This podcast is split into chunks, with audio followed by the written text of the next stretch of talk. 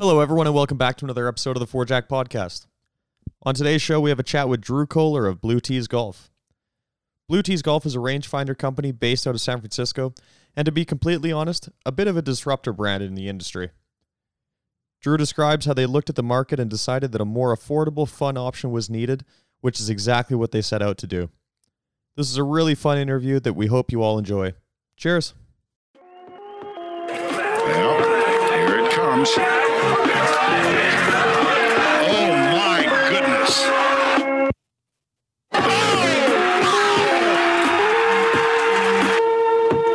Welcome to the Four Jack Podcast. This one could be very nice.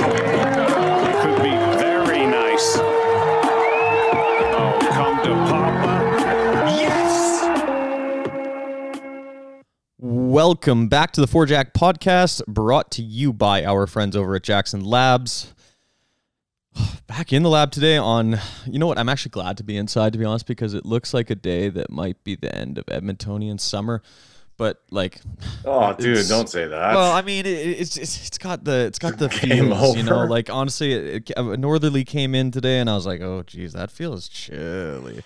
But Yeah. I don't know. I don't want to talk about Edmonton weather because it, it just, you know what, it's honestly just depressing to even think of. So I'm going to talk to someone that brings a little more optimism, positivity to our lives here. Say hello to the fellas first. Parksy, what up? yeah, man. West Coast uh, action is kind of the same. Like it's it's. I don't. I hate to say it's the end of summer, but it really could be like slipping into fall here. More importantly, we have a really cool guest on the show tonight, and this is a cool sort of disruptor concept, which I love. So these guys have taken this sort of a pain point in the industry, and we've all complained about this. It's not okay to pay an exuberant amount of money for a product, but we all do it anyway. And these guys have kind of put their foot in it and changed the game a little bit here. So this is going to be a really cool one for our listeners. They they really need to hear this story, and I'm stoked to get into it with these guys. Cool. Yeah, I love it. Next up, the man that's always here with me, Tombo. What's happening? Not too much, bud. Parksy, you said it amazingly right there. Yeah, just excited to have another entrepreneur on the program today. Dive into his story. I know he's based out of San Francisco, so maybe hear a couple stories from the Bay Area. TPC Harding Park just happened for us, and uh, yeah, excited to dive into it today. Absolutely. And speaking of said guest, we have uh, Drew Koehler from Blue Tees Golf today. Drew, how are you? Boys, I'm good. Thank you guys for having me. We appreciate it. Oh, it's our pleasure. It's our pleasure, man. So what's been cracking? You know, you're San Fran boy, stuck over in uh, in the Bay Area. I hope you were one of those people that was peering through the fence over at uh, the PGA Championship this past weekend. You know what? It was so cold and so gloomy. I have to admit that I hopped on a flight down to Southern California and was in LA and Orange County all weekend wearing flip flops, shorts, and t shirts golfing. So um, I definitely did escape uh, the cold weather this weekend. Okay, I got I got a question asked then because I heard Yeah. I heard this today, and I mean, obviously, I don't know this. I'm not a historian. and I'm not a, I'm not a big reader in the old stuff by any stretch. But there was once a quote that was said that was from Mark Twain, which proved to be wrong. Cold, the coldest coldest, summer winter I ever had was a winter and or uh, cold. the Yeah. coldest winter he ever spent was a summer in, in San Francisco. Is it really that freaking cold there, like in the summer? It's the marine layer, man. It's killer. Yeah, I mean, I'm looking out the window right now, guys, and it's overcast and foggy. We've named our fog here Carl. Like we have Carl. a name for the fog. It is so prevalent. Um, Nice. Well, Carl, but yeah, uh, we get in, we get Indian summers up here, man. September, October, we're good to go. Just dries out, and then you don't get that marine layer. Hey, so August is actually called Fogust. Is that is that pretty accurate? Yeah, I mean, if you're watching the footage from this weekend, right, like that is not random. That happens all the time. I mean, I keep a beanie in my golf bag, That's right, which Reggie. is not great to say. Interesting. That's pretty cool though, and Yeah. like it, yeah, just that that exists in San Francisco, where yeah, you kind of have a cold summer where you got to be prepared for it. Is kind of like an interesting thing as a golfer to like, yeah, I'm gonna go on a golf trip. We're gonna go down to Bandon, then we're gonna go down to San Francisco, and you show up, and it's like, I hope you brought pants. layered up. Yeah, man. I mean, uh, the golf course right close to the Blue Tees office is called Presidio Golf Course. Great Mm. public track. I mean, it looks like a country club. But when we have friends that come in from out of town, uh, they'll show up in shorts and a t-shirt, and we kind of look at them. We're like, So you didn't take our advice. Like, where's the windbreaker? Where's the hoodie? Are you, are you sure about this? And, you know, they're puffing out their chest and they're like, oh, no, no, I'll be fine. And you get about seven holes in and they kind of look at you like, oh, shit, Yeah. I should have listened. I this made a mistake. yeah, exactly. Yeah, yeah. So what did you uh, get a chance to watch any of the golf this past weekend? And I mean, I'm sure you live out there. I'm sure you've had a taste of Harding Park. Did it? Do you think it lived up to the expectations? I mean, it it looked beautiful, right? I mean, some of those drone shots they showed were just absolutely gorgeous. Um, we got to play the course probably about a about a week or so before uh, they shut it down. Um, I mean, I know that the commentators kept on commenting on the rough, right? You know, six inches, super gnarly. You never know how the ball is going to uh, play, um, and it's obviously 100% true. I mean, I wish that I had somebody looking for all of my golf balls that went into the rough Mhm. because I'm that guy that'll hit it out there and then can't find it and got to drop.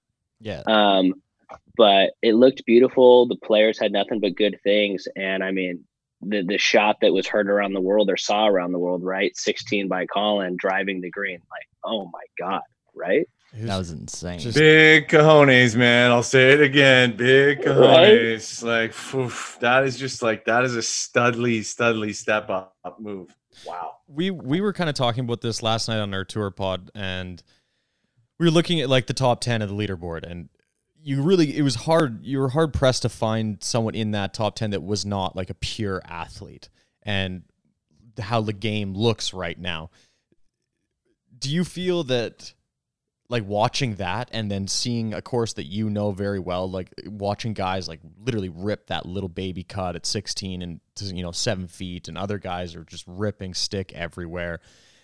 Do you feel like the game is in a good place with stuff like that? Like is that really something that impresses you and we can kind of dip into you know the big golfer Bryson I mean being a distance guy like yourself and something like I an mean, athlete?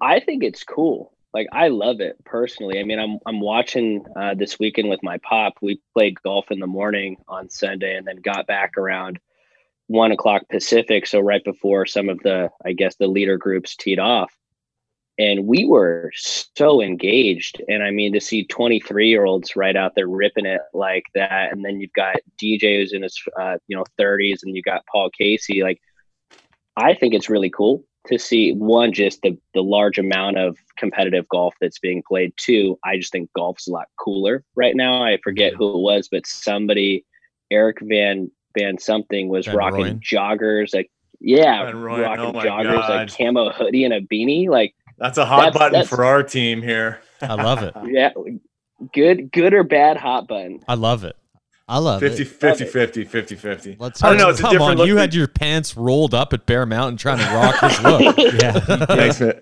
Oh, there's the bus. Let me just get in front of it. Yeah. Thanks, bro. I think it's good. No. Creativity is what it comes down to, and I like that that aspect of like life is being brought into the game, and it's like a cool thing. Like we've seen it here. It's impossible to get tee times right now because everybody's out playing golf. They're getting into it because it's that escape from the COVID world. That like, hey, I can go hang out with my buddies, do something safe, and then you have people like Erik Van Rooyen with his joggers and like there's this cool vibe around it. You see Collin Morikawa at 23, one of four people to win a major at 23, do it. He did it on 16, and it's like, yeah, it's in a pretty good place right now. Stud. You know, it's different too because I saw this morning on Golf Channel that they had they did a content piece with him over in Japan before the Zozo, and they had Collin Morikawa out, and they had they were in some kind of shoe, some kind of exclusive sneaker shop in Tokyo, and and he's talking about his shoe game and and how he's into these kinds of sneaks and stuff, and it's interesting to to dive into like the personality side of golf because we've never had a window into that previously, and now it's like it's kind of evolving to this all inclusive all these different pieces kind of add up to it you know the story is important now it's not just about the talent anymore it's like what goes on behind the scenes so yeah it's really cool i think golf's in a great place drew you agree i do i mean I, I also love seeing Jason Day wear Nike Air Maxes out Totally. there, right? Like that. That's just cool to me. Like golf Yeah, is now dope. becoming cool.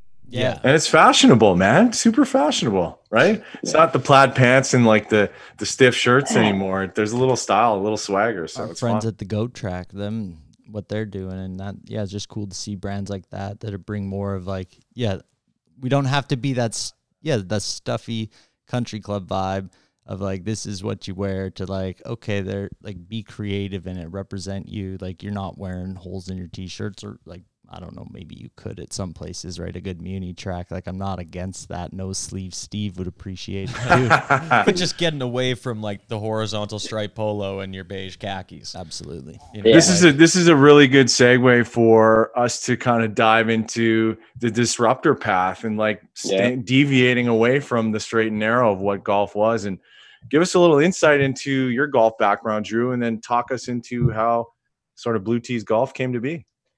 Yeah. Um, so I'm one of five partners at Blue Tees, and the the predominant group grew up in Southern California. So really, really fortunate, right, to live in a place that is golf weather um, year round. And so, um, kind of ironically and, and counterintuitive, um, I actually grew up playing ice hockey, and Oh, so did one of our partners. Fan. That's very good. It's very Canadian of you. We like that. Right yeah um and so you know golf was i think a pretty natural transition for him and i when we were young um the other guys on our team grew up playing golf um, our ceo chris actually took golf as an elective in college down in san diego like a pretty no-brainer elective if you ask me yeah. Sounds like you Um, is that the same yeah. San Diego Yeah. that uh, Paige Spiranac went to um, I actually don't know if Paige went to Point Loma, then they're definitely uh, in the same in the same spot Okay. there. okay Um, we'll have to But yeah, fact check all- that one. Yeah, but we all grew up in Southern California, man, and um, love the game of golf, right? I mean, we're we're kind of the everyday golfer, right? Like we're not taking it too seriously. We got the you know the JBL out there, the tunes rocking. Um, you know, we- we've got untucked shirts, um, but we love the game of golf. Um, there's only one really good golfer on our team. He happens to be a three, but the rest of us are just like average dudes. And um, kind of the story of Blue Tees goes um, I would never buy a Bushnell rangefinder because I'm not good enough to warrant spending $500, right? Like that's just me personally. yeah Unless you worked in the business and you got a deal. I got a That's deal, right? But like, I don't need to, I don't need to measure humidity, right, or wind direction or stuff, right? I'm trying to get a good, good reading. Am I hitting eight or nine? And I just don't want to fly the green. And so I went on Amazon um, to try to find an inexpensive rangefinder. Got one, had a lot of good reviews. Um, it was accurate, but it broke. Like physically, the eyepiece broke. And so um, I was like, huh, that's kind of a bummer. I um, tried to get a new one, nothing happened there. And so rinse and repeat that happened to me a couple of times. Um, and actually also happened to one of my best friends, Chris, who I grew up with, who's also the CEO and one of our co-founders. Um, and with that, um, Chris had once upon a time and actually still runs and started an e-commerce business online. Uh, sweatproof undershirts, shameless plug real quick for Chris, Ejis Inc. They're awesome. Awesome. Um, but but he grew that from zero to a couple million. And so we kind of looked at each other and we're like, hey, there's an opportunity to take everything that you've learned over here and apply this to the game of golf. And we believe there's a market for really high quality, accessible, and kind of better looking or cooler looking golf laser rangefinders. And so that's how Blue Tees um, was born in a nutshell. I love that. Yeah, that's very cool. I mean, it's nice to know that somebody's willing to take that risk and, and step into an industry that's kind of just like there's a bully out there that sort of owns it. And it's nice that you guys took that took that challenge on. So that's really cool. Thank you. Thank you. yeah so where did Thank you. where did the there's five of you so where does everyone kind of fit into this matrix like who's who and what are you guys up to Yeah, so uh, Chris is our our fearless leader, man. So he runs our operations, and at the end of the day, he makes sure that we've got money in the bank, um, and he makes sure that we all do our parts. shout out Um, chris I like, yeah, Chris is like Chris is. We need Chris. Directing traffic. that's the I, key. I appreciate Chris's yeah, as well. seriously out there telling you this way, that way. Um, and then as we think about kind of building a business, right? Step two is like, okay, do you have a creative director or somebody who can actually design a product who has a technical expertise um, who knows UX. And so one of our best friends who I grew up play, playing ice hockey with, met him when I was in second grade, Brandon, actually went to school for this. So product design, UX design, packaging, right? He is kind of this MacGyver in this space. And so Brandon really leads the creative direction of the group. Um, fast forwarding, our go to market strategy is predominantly e commerce. Um, that's how we're able to offer these rangefinders at 199 USD and 179 USD and not make all those markups. Um, and so, with that, we've got to think about well, how can we scale and target our consumers um, from a performance marketing standpoint? So, I was lucky enough to meet who a guy named Christian, who has become one of our dear friends. He's one of our partners, and he is kind of our performance marketing guru. Um, and then we've got another gentleman on our team named Christian Wheeler. Fun facts about Christian: dude dates my sister. Wow. I think he's going to become part of my family someday. Dicey. and uh, first day in college. Working But with family great members. guy. Good call. Um, yeah, but no. So and then Christian has a background. Uh, he used to be an agent, so he actually Okay. has like a really good purview into this world of content creation and development and branding, and has really taken upon himself to make sure that we have happy and satisfied customers. And then last but not least, I have to give kind of the sixth fearless member of our team, Colby, a shout out. Colby kind of acts as a, an intern for us or a jack of all trades. Um, couple of days ago, just a funny story about Colby and, and how much we love the kid and how important he is to our business. Um, we had an order that was taking too long to get out. It was a couple hundred units order to a, a large golf distributor, a well known one. And we called Colby in the morning and said, Hey, Colby, we're going to put you on a plane to Dallas. We have to get you to the warehouse. Um, we need you to pick up these 300 rangefinders and actually physically take them to Los Angeles. Are you game? Kid, kid you not goes, all right, I can be at the airport in 15 minutes. I'm like five minutes from San Diego International. Like I will be there. And so Colby is the sixth member of our team. Love him to death. What a Um, and he really just helps us out in whatever ca- uh, capacity we need. I love it. So the, I want to dip into something because you kind of talked about the e-commerce side of it, like how you was it Chris that started in that side. That would have been very interesting to kind of dip into the rangefinder market. And I mean, if you were to jump on, you know, a few years ago, jump on Jungle Scout and kind of cruise through Amazon and just be like, okay, so what are like the numbers on this? You'd only have a couple brands in there anyways, and the sale, like the sales that you would have per month on say a Bushnell would be astronomical. So how did you look at that number and kind of go, okay, this the risk factor on this is extremely low. There's good margins there, and like the sales are always high. So how, what kind of information were you taking from I, i'm not sure what program or software you're using but I, I mean i always use jungle scout and it was like you could kind of see that like I, i'm interested to know like how you kind of put that together Well, yeah, I mean, the golf space itself is like it's really saturated, right? There's only so many things that you can disrupt, Mhm. right? I mean, there's a lot of apparel out there, right? Like we're not going to be a TravisMathew or a Greyson Clothier, right? Or a House of Gray, right? I mean, they've got that market covered.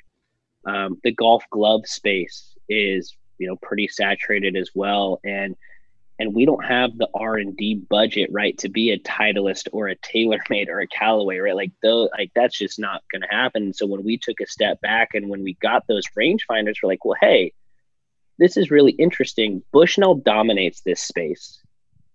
There are a couple of other big brands optics companies right? Like a, a nikon um, has a really nice rangefinder that's like 450 though. Uh, garmin has one that's a gps one. And then we started looking into this more, and what we realized was a lot of the inexpensive rangefinders on Amazon were direct from overseas. And so our whole thought process here is like, huh, we could probably disrupt this. And so to your initial question, um, Chris, we have a couple of programs of where we actually looked at like search volume and search query for these keywords short form, long form, right? Things like rangefinder or golf accessories for men and women, right? And over time, we realized very quickly wait, there's a lot of volume on Amazon being searched, there's a lot of volume on Google, but there's not a lot of optionality here. Mhm. And so it's a big market. There are a lot of golfers. We don't need to be Bushnell. But if we can come in here and provide a service or an offering that these other organizations aren't, let's rock and roll. Let's do it. So that's kind of how we thought about it in the beginning. Mm-hmm. I, I think that you'd find a lot of the different options. Yeah, like you saying, they're all coming from overseas, and obviously Bushnell dominates that. But I mean, if you were Yeah. to dip over to like the Canton Fair and actually probably see how many rangefinders are out there, you'd find thousands upon thousands. But it's like finding that niche. Like, I kind of went down a similar path of looking at the e-commerce market, dipping into Amazon, and I did want to focus on golf. But it was the same thing as what you just said. It's like, well, what do you do? there's only so few things that you can actually touch without trying to face the big guys. I mean, we've spoken with uh, one of our friends who's a Mizuno rep, and it's like that's a big company, and they're still struggling to keep up to the big five. And it's like, okay, so if, as a smaller brand, how are you finding that niche? Where where are you going to dip your toe into? And it's it's impressive that you kind of found that market there. Thank you. Yeah, what was that like time when you guys were all together? Was there just one or two of you at first where you were kind of like, okay, was it a necessity thing of like, yeah, you went through that issue of the range finders and then you're like, oh, this is the opportunity now. Maybe we should explore a business around this, or was it like we need to build a business in the golf market? What do we look for? Was it kind of a natural Probab- thing? I, I'd say I'm sorry to cut you off. It's probably the former. I think. I know. I mean, I, I remember when I, I'm a freshman in college, I'm sitting down at dinner with with one of the Christians on our team, and we always wanted to have our own company. And we talked about like Christian's got a company called Mr. Nibbler that's like a fingernail catcher, right? We talked about doing. It's wild. It's really funny actually. We talked about um, like we've got there's like Nicorette gum out there, but like what about nicotine coated toothpicks, right? So we've always thought about like what we want to start our own thing. And then I think what's really cool is our our CEO, our fearless leader, Chris, he actually dipped his toe in the water before we did. Right. And so while we definitely took that leap of faith, it was almost like a calculated risk, more calculated than just free flowing because we could rely on his experience. But we saw the opportunity, Tom, and like, oh my God, rangefinders, like the economics are really good. It hasn't truly been disrupted. There's a lot of market shit or market share here. So like, oh shit, We got to Let's do do it. something. Mm-hmm. let's let's go. Like if we're gonna do it, let's put our money where our mouth is. And we've said that we wanted to build something all these years. Now let's actually do it. I love hearing that. That's so sick. How, yeah, that's exciting, man. How has the marketing piece? What's the driving force between bringing on brand ambassadors, and what was Yeah. what was that conception like on your end? Yeah. So from a brand ambassador standpoint, I mean, the the four of or the yeah well, five of us were or four of us were introduced through a, a contact Blair Wheeler, right? And so Blair, super cool dude. For those of you guys who don't know Blair, um, North Carolina guy, used to be a professional surfer, worked for Imperial Hats, and has really built this social following around his quest to break 80. And when we were kind of looking at the influencer market, Blair was one of the first people that really embodied kind of what we saw in, in our ideal customer, right? Somebody who takes golf serious, but is having fun. Yeah. It's kind of the everyday average dude, but has interest outside of golf, you know, surf, CrossFit, Working and whatnot. And so as we thought about our influencers in the beginning, it's who are really relatable people. So you've got somebody like a Blair. Um, there's a guy named DJ who's just been so friggin' cool to us and connected to us with so many people. And so from a brand building perspective, it was how can we bring on people who have a like-minded mission as us, right? Who really like golf but have interest outside who we believe are honestly cool and have an engaged following. Yeah, Blair was a very interesting person to us. Like, it was a great guest, unbelievable pod with him, and I just like, yeah, very relatable, like you said. And I mean, it was like, yeah, I would love to go play golf with you. Like, this is not stressful. This is just like, hey, let's just go see what happens, man. Like, this could be fun. Just Yeah, try. it's not- Easy to it's- talk to. Yeah, yeah, it's nice to be on a level with people that are like, like you said, you know, they love golf, they have other interests, but it's not a professional thing. They're not doing it for a paycheck, so that takes that layer away. And it's just like, you know, you can vibe with somebody like that, or or no, like Chris said, it's stress free. You're just gonna go have a fun time. It's not you're not worried about trying to be somebody or not, or or show up and be a player, right? So that that's Yeah. fun. Yeah.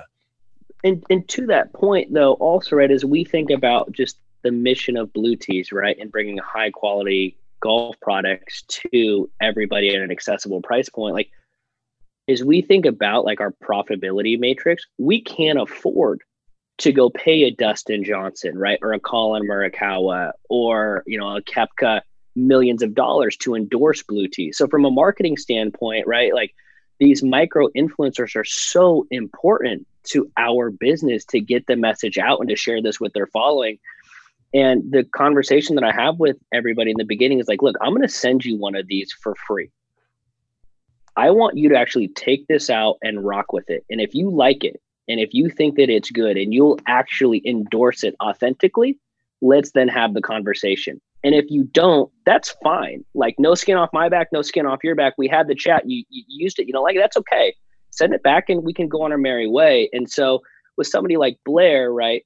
Authentic dude, has a great following and he took it out there and he rocked with it and he liked it so let's let's continue to move forward and that's important to us yeah absolutely so, and sorry parks for someone who's analyzing kind of like the influencer sphere obviously the last couple years and now entering into the pandemic golf boom what has it been like kind of what two parts of that. What's it been like the last couple years seeing this rise in golf influencers someone like blair and then to now in the say the last four and a half months where it's become so popular that people are starting to open up those accounts and try and push something. How, how has that been for you guys?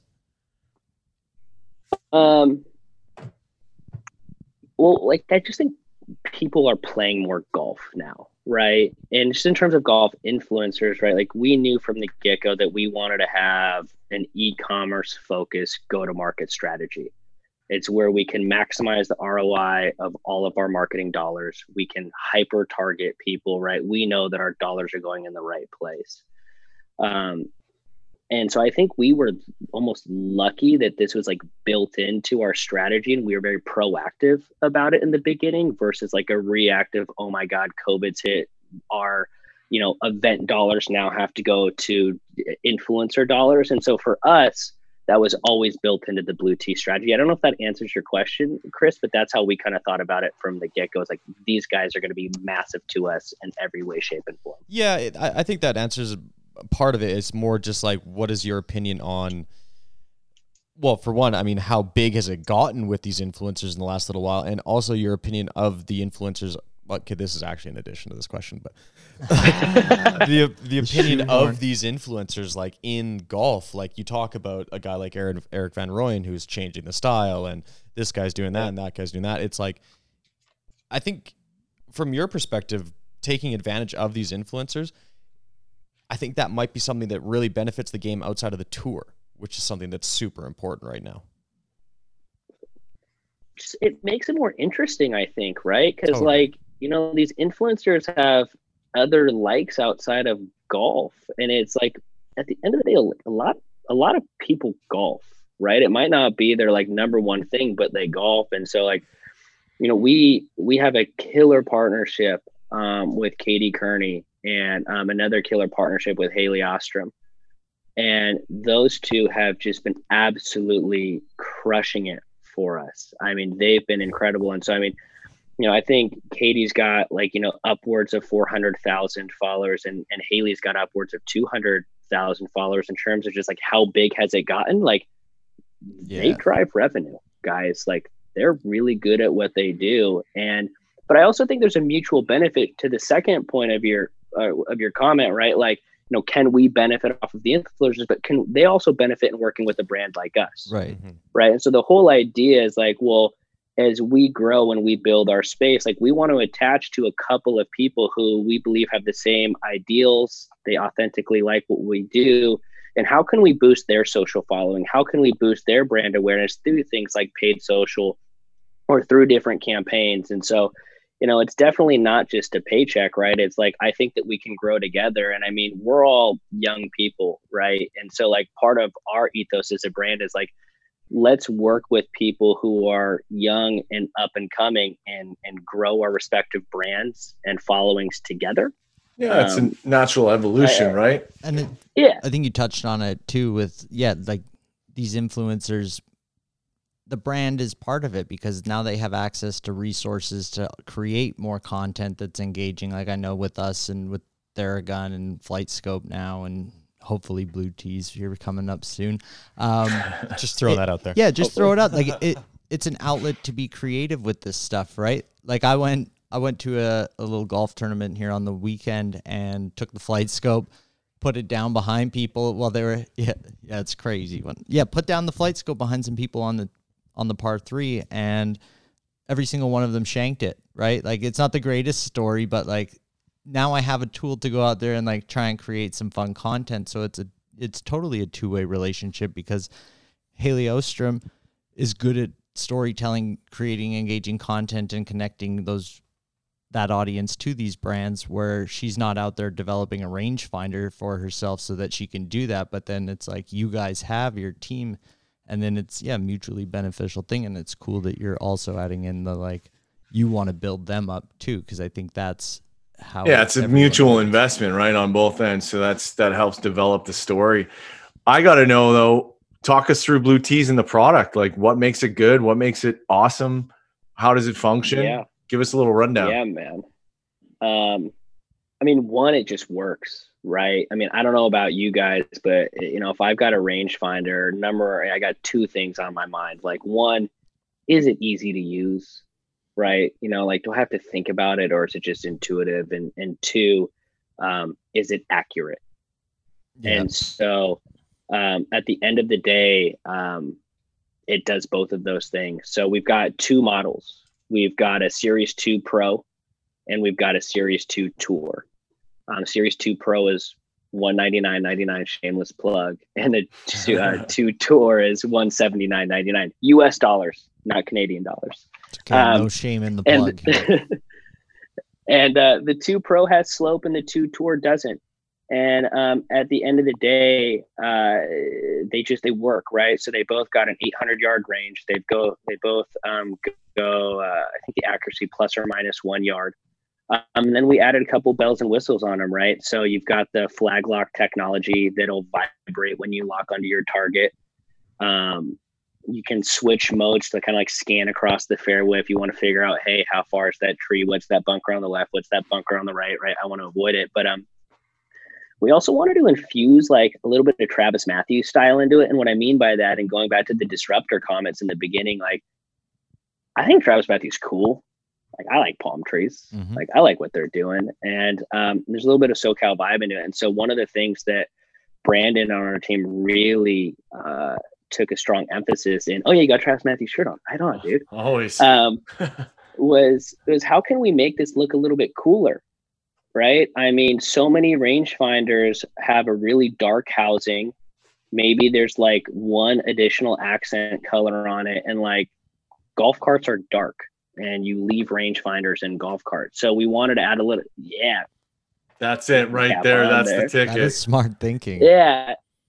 Yeah. And so that's um so Brandon wanted to infuse a little bit of Southern California vibe into it, um, make it pop a little bit. And so I mean, at the end of the day, guys, it works, it's accurate, and we just wanted to make an accessible price point uh, to people so that a lot of people could leverage it and a lot of people could use it.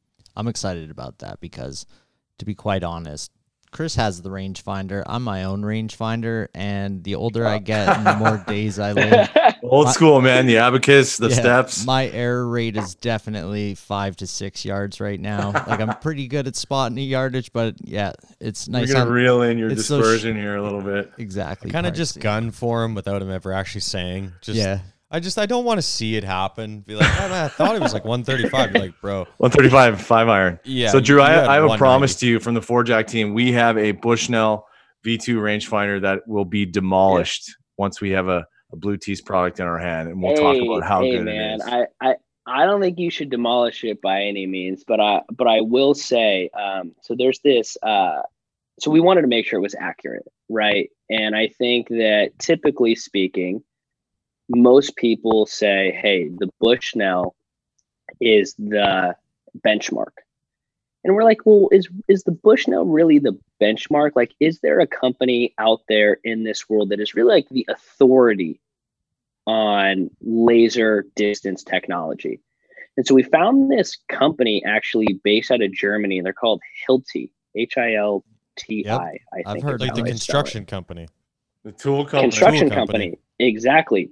Badass. And they are uh, arguably the the leader in laser distance. And so what we did in the beginning was like, look, if we're going to do this guys, let's go buy one of these, you know, $2000 Hilti things. And as we're manufacturing and, and building and designing this Blue Tees range finder, like, let's make sure that this shit matches up with this Hilti thing. And so I will say, I do not think you should demolish your Bushnell.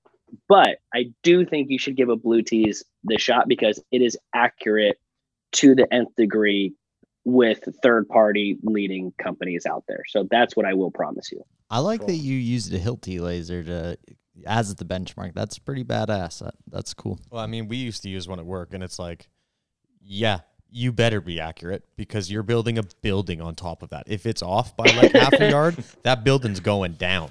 So, so, So- Bushnell doesn't get the endorsement. It was the Hilti that uh, made sure the building went up straight. That's that's good to know. That's really good to know. I mean, I'm I'm, I'm going with the construction company right there. That's that's where I'm placing Yeah, that's, a, my little, money. that's a safe, bet. not not the fishing company, right? Yeah, I'm not too worried about how far you got to the pin. I'd, ma- I'd like to make sure this building gets up straight. so I can eat my fish in it. Exactly. I like the I like the white color too. That's a kicker, man. Like absolutely being a former golf professional and a club professional, man, people leaving rangefinders and carts all the time. So that that's a really smart, intuitive touch. I like that. Big Thank ups to you guys for that. Totally, but Thank you. I do want to kind of t- uh, touch on your golf experience lately. We Yeah. were kind of talking off air. You had a very close call, nearly broke 80. Pulling the Blair Wheeler project, you're damn close. But Oh, you have so much great golf around you, like in San Fran. Like, tell me, like, where you get out and play. Like, what are some trips that you guys like to make? Like, I'm you guys five of you guys, six of you guys like to go play. Like, I'm sure you guys Yeah. got some good games going. Yeah, so um, we're lucky enough to have family up and down the West Coast, all of us. So our, our lodging is usually pretty inexpensive from that standpoint. But um, San Francisco, um, number one course for the team um, is the Presidio Golf Course. Uh, Presidio Golf Course on the Presidio federal land out here. Uh, their head pro is named guy named Devin DeLuca. Couldn't be cooler. Our age, 31, and the course just rips. Um, Chris, our CEO, has been known to say that his favorite golf hole in America is their first hole. It's like uh, don't. maybe like it's like 250 out front, and so he gets to hit his four iron and doesn't have to go driver off the first hole, so he's always in play, which is a huge selling point. Safety for me dance, too. I safety love it dance. also.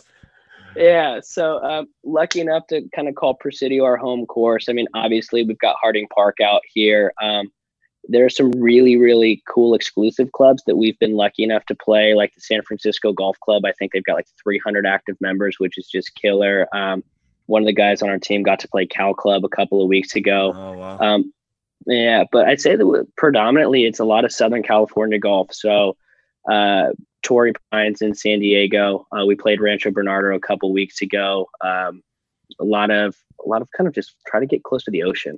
I'd Mhm, say I like um, if we can see water, we're happy. That's a good play. Amen. Amen. I think we're all soulmates here with that comment. I What- love that. It's, We gotta get we gotta get these boys up to Tobiano and get them get them in front of that first tee shot. Wow, Bear you want to talk about scared, sweating, maybe a little bit of uh Hey, tell me more. I Oh, love man. stepping onto a par five at any time. I do not like getting up on the first hole and seeing one of the most intimidating tee shots on a par five. Like I don't enjoy that. It's a great hole.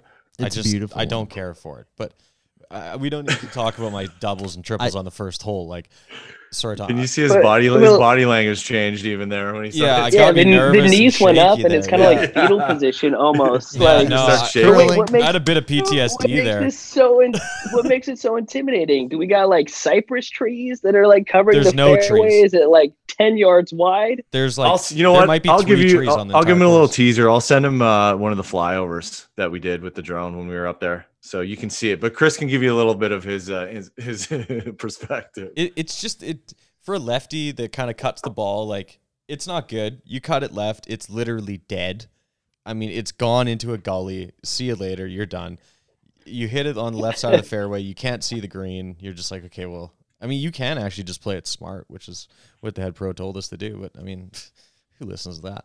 You're not here to lay up. Like, You come here to buy a big, right? dress, bro. Come on. yeah, Yeah. came here to rip it. But I mean, it's fun. But it's funny. I was listening to something today, and they were kind of talking about California's public golf courses and like how the Muni scene is kind of growing, and you're seeing like the resurgence of some clubs like Torrey Pines and Harding Park, and and there's another one next to Torrey Pines. Um, shoot, the name just slipped me. I think it starts with a B, but you're starting to see this really big resurgence of Muni courses. Have you noticed kind of something like that in the San Francisco area, or is it like because they were kind of talking about how the golf scene has always remained a bit of a blue collar scene in the San Francisco area. Has area? it has it ramped up at Presidio? Do you guys like if that's the track you guys usually play? Is it busier? Do you see more traffic out there? What's that like? Um, in the words of Devin, um, it is a Saturday every Every day. day. Right Mhm. now. I mean, Chris and I tried to get out. We called this morning for a tee time at like 6 a.m. on Sunday morning, and they essentially like laughed us off the phone. They're like, no, we're, we, we're booked two weeks out. Um, so the thing about San Francisco, though, it's like it's a it's you know it's seven by seven, right? Like it's it's a small city. It's really densely populated, and so you know, in it, you know, in the COVID climate where you don't want to go sit outside for dinner and, you know, you're not going to the going out. I mean, the one thing to do is golf. You're golfing or you're hiking or you're getting out of the house. And so, I mean, Presidio is booked up. I, I can't imagine what the demand at Harding Park is going to be like now that, you know, we No. just had the PGA championship there, but there are a couple of uh, cool munis out here. You've got Lincoln Park, you've got Sharp Park. Um, I, I think just people love to golf out here. Yeah, and it's the one thing that we can do in this social distancing kind of era that we're living in. I would love to play golf in some cypress trees. Like looking at Harding Park, that just the whole yeah, it looks absolutely insane. That even just to know that you were like we watched on TV and you got to walk those fairways and experience that firsthand is like jelly central over here for sure. But what you just said there is like such a, an amazing example of like what certain areas of the country have really pushed to do with muni golf courses. Like the whole muni, me- the mega muni push started in like 95 with like Bethpage, then Torrey, then TPC. And it's like, you see that on TV. Man, I, I love the way that looks. I want to do that. Now you're gaining people from outside of the outside of the city, outside of the state. I mean, the local rate to go play TPC f- for San Fran local is like 70 bucks Yeah. as an out of towner, it's you know It's was like it one? three bills. I don't know if it's that high. Is it that? Whatever it is, it It's- doesn't matter. It's But- heavy, but it's still like it's heavy. It's not cheap. yeah. Let me It's know. heavy. Like as long as Just maybe drive down to Monterey, man. That's nice and close, right? If you're gonna go for the full experience of the cypress trees, you gotta go play Pebble or something down there. Yeah, I'm well, going to Pasatiempo. I'm thinking maybe if I look like yeah. any of your business partners, maybe we'll just come down and I'll use their ID when we go play. yeah, there you go. Look, guys, we would love to have the Four Jack crew down in San Francisco. You guys come down, we will show you a hell of a time, and we will take you out to munis and privates. We'll just we'll have a good time. We'll golf and we'll drink a lot. That's what I can promise you guys. We can do that. horrendous. and maybe explore the city because I've been to San Fran a couple times and it is yeah, it's a it's a cool place. I like it down there a lot. I've never had the I chance to dip down there. On the Oh, note, super super fun. Super fun. actually, I got a, uh, something we want to dive into here. Well, at least I do. On the note of San Francisco, knowing that it is Silicon Valley, just the craziest world of tech. Like, what is it like living there, building a business, and just that culture around like the billions and billions of dollars that are invested into things all the time? You know, I think it's really cool. Um, a lot of people have side hustles, and a lot of people, you know, are dipping their toes in other things, and so it's almost. Um, I don't. It's not compet. I don't want to use the word competitive, but it's almost like, well, they're doing it, so why aren't we taking that chance? And so I think it's just kind of like this really productive and like proactive, like, okay, I saw them do this, so let me go try my own thing. It's really fun. Um, it's it's great energy, and it's like everybody is doing something, and if you're not, why aren't you? Yeah, it's cool because yeah, just based on who you could meet and meeting a friend's friend, and you hear what they're up to, and you're like, holy crap! Like I didn't know someone was thinking about doing that, but there's like a little nugget inside there that you're like, okay, maybe we can apply this model, or like I talked to you about how you're doing it, and then let's go over into my business over here and like start deploying aspects of other companies' tech stuff because that's the world we live in. Is like, yeah, the whole crazy tech. Well, I mean, to kind of to kind of jump onto what you were saying there, Drew. I mean, everyone having a side hustle. Do you think that? I mean, that has to be in part to the actual cost of living there. I heard something today saying that like people were renting out apartments in San Francisco for like five to six thousand a month, and it's like I lived in Sydney in in Australia, and like we rented a house out a block from the beach for six thousand a month. You're gonna tell me that an apartment is worth that much? Like, you better have a side hustle. Um, I well, I I can tell you that there are apartments that do cost five six thousand For bucks sure. a month. But I would some be that don't. I would be curious. Is that you know is that a two bedroom that you're talking about here? You know, like But even for I a mean, two bedroom, it's yeah, like I mean, it's it's not cheap, right? But I think if you- if you're living here and you're paying your own way, right? Like you've got to be motivated in some way, shape, or form, Definitely. right? And I think that's what's really fun. That's the Like, driving force everybody- right there, yeah, Yeah, like it's it's like eat or be eaten, right? Like I don't know if that's a saying, but you, you can't you you you have to work your ass off, or else the city will swallow you whole, and you're getting out of San Francisco. You're moving Yeah, to Kansas. totally. yeah. Which- Which, based anymore, on tee yeah, time totally. availability, doesn't necessarily sound like a bad option, right? Like two weeks out, I'd be having a panic attack if I had to book a tee time two weeks out. Never play golf. I'd just be hitting balls into my backyard. I would live and die at the range. There you go. Yeah, that's it. Not even have to be playing golf. It- the The range opened today at noon, and I got there at ten after, and I couldn't get on the range because there was already a lineup for every stall there. Crazy, I was, sh- I, I swear to you, Chris, I was like, "What? What gives?" Like, I thought I was here on time. This is I crazy. think, I think the bigger question to ask is what kind of range is opening at noon? Should, Only should on- be opening at Only seven. on Tuesdays. There's there's range maintenance on Tuesdays. Ah, clean Uh, pick. I was like, that is the wildest golf biz job ever. Like, yeah, I'm in the biz. I start at noon. 12 to 2. What's up? Then we go play. He likes getting the line built up so that there's a lot of demand early, and then you just say, coast. My golf life, my golf career didn't uh, start at noon. That's for, it started maybe at two, but I was there till eleven. 4:30. Yeah, Fuck, those are brutal days. Drew, we always like to ask our guests one wow factor story from their their time or their connection with golf.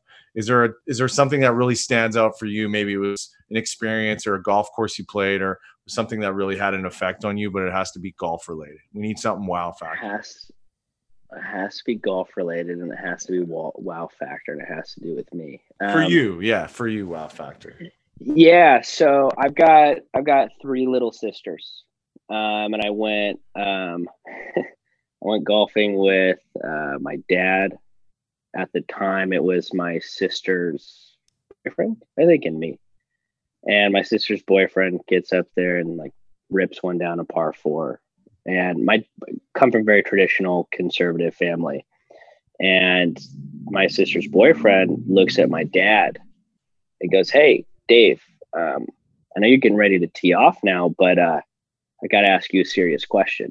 Um, I'd like to, you know, move in with your daughter, and I and I know we're not married, but you know, it's, it's in the plans." And my dad is just fucking frazzled, guys. like you could just see it, it, it catches him off guard. I, I, I promise you, the story gets better.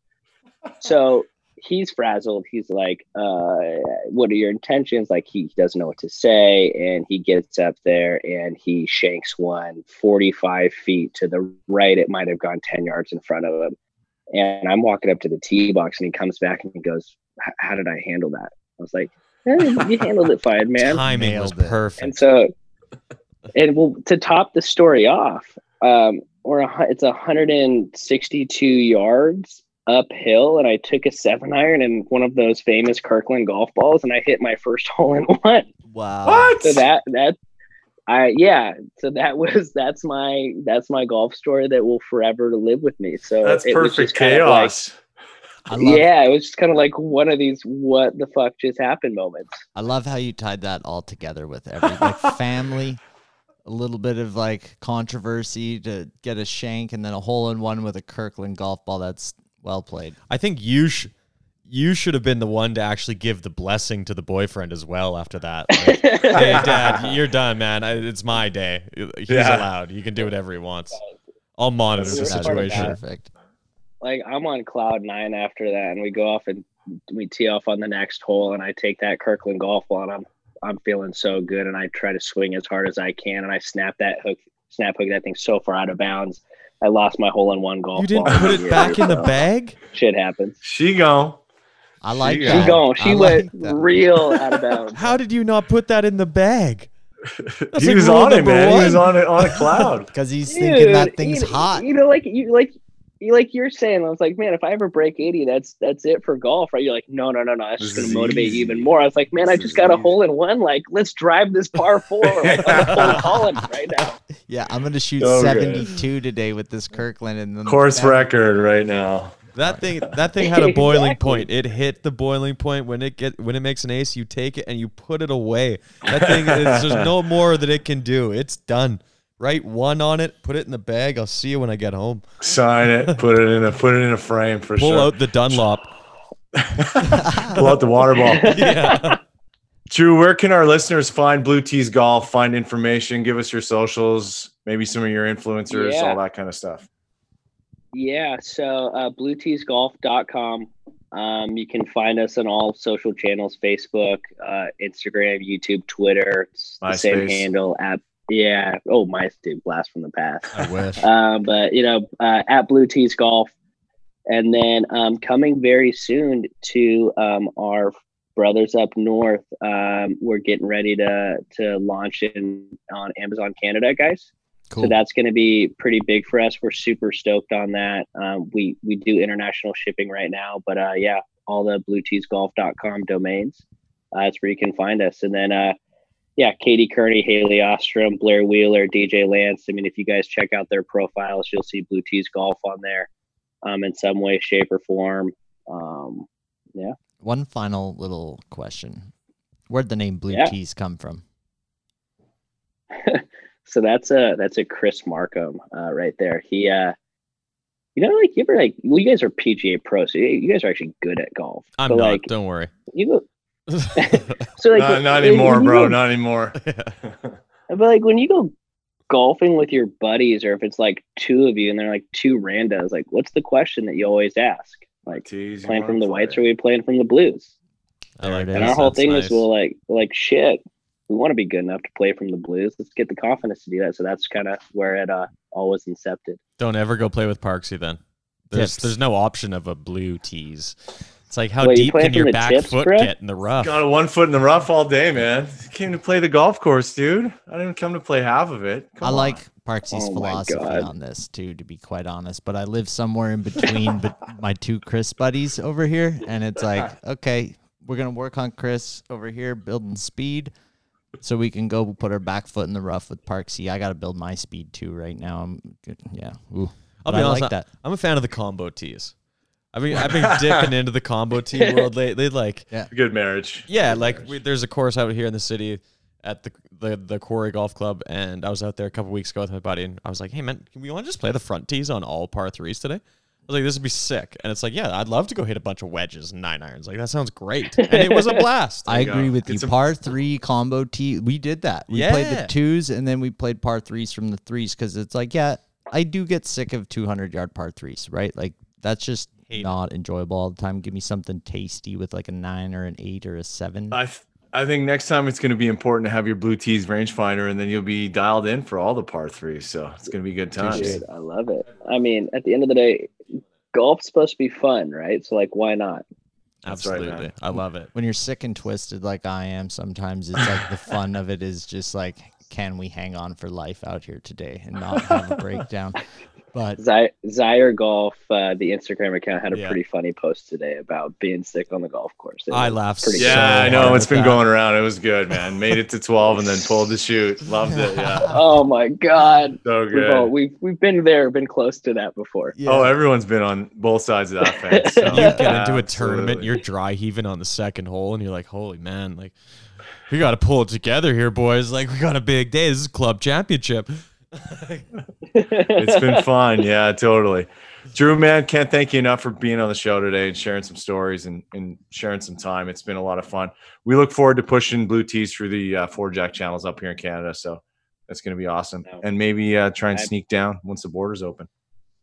Dude, when the borders open, come down. Really appreciate you guys uh, having me on. Yeah. Uh, so thank you guys very much. Absolutely appreciate Dibs you. on that couch in the back. I'll just sleep there. Like I already know I'm gonna like our time when we come visit for sure. Like I already He's know. eyeing up your pillow. Yeah, that one right there, Yeah. right under Kobe. It's keeping It's an a pullout, man. It's a pull-out couch. All yours. Got your name on it, man. It's good There too because go. he's going to put his Deadly. jacket over a couple of those uh, boxes of balls and just take them on the way out. But that's okay. I'll ask. first. yeah, he'll ask first. Just need Kobe watching over me. There you go. R.I.P., I brother. love it. Yes, sir. Thanks a lot, Drew. Really appreciate your time tonight. Peace, Drew. Cheers. Talk to you. See you, everybody. and We'll chat with you next week. Hello, Four Jack Podcast fam. It's your boy, Active Nation, and thank you for listening to the Four Jack Podcast. It would mean the absolute world to us if you could go hit that subscribe button and leave us a lovely five star review on the Apple Podcast app. You know what? Because that would really make our day.